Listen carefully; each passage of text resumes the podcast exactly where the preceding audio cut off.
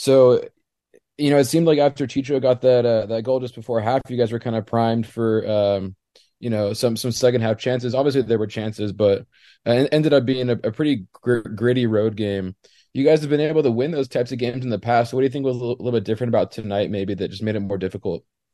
Well, I mean, I think the surface was, as you saw, everyone slipping out there. I think that was a problem. But I mean, besides that, I think both teams were slipping. I, I think the biggest thing is we didn't we didn't take our chances. And uh, you know, looking at the second half, Chicho has a great look. Keeper makes a save. Sava was on the back post, um, and those, and, and you and you got to take those chances. You know, so I think it wasn't from a lack of opportunities. It was a lack of of putting the ball in the back of the net. And I've said this uh, for years. You know, go, goals change games. Um, and in the first 15 minutes, you know, I, I think we were, you know, a bit, uh, you know, we, we just couldn't get control of the ball. And I, I think once we got control of the ball, we started, you know, playing the way we want to play and creating some good opportunities. But, but again, these last now six games, you you got to defend the right way. There's there's no you can score all the goals you want, but if you let in two goals like we let in tonight, you, are not going to have a chance. And I think that's the biggest takeaway from the Colorado performance, where we were defensively stout.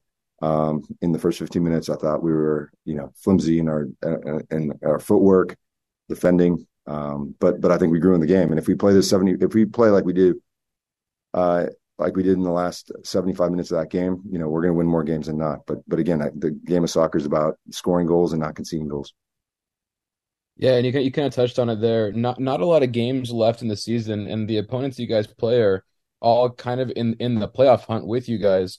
Is every game from here on out kind of a playoff game in and of itself? Yeah, we talked about it today that this is our first playoff game, right? And and and you know it's going to be a dogfight all the way in, and you know there's a couple points that separate the top from from you know the the bottom or ninth place, and so for us, it's again we got to take advantage of home. Uh, we got to win these games. Um, and and again, I think if we perform like we did the last you know 75 minutes of that game, I think we'll be in a good way. But it just uh, it, it, it hurts to to to be behind it um, after you know whatever it was three minutes in the game and um, the, the you know in playoff games you can't you can't allow that to happen. So tonight, um, you know, we'll go back and review the tape. But but but again, I thought the, the guys did a fantastic job of getting back in there and uh, you know and and again on on the PK call that they uh, that they uh, you know were reviewing, the fourth said it's a clear PK, and and I just don't understand how um, there's there's not a connection uh, with with the whole crew. Uh, it's it's mind boggling to me. Uh, so again, we put ourselves in good positions, but at the end of the day, you got to you got to put the ball in the back of the net. And are those kind of kind of calls maybe things that you're more likely to get at home, or or or what what are some things I guess that you kind of look forward to? You know, maybe being able to play in front of your home fans.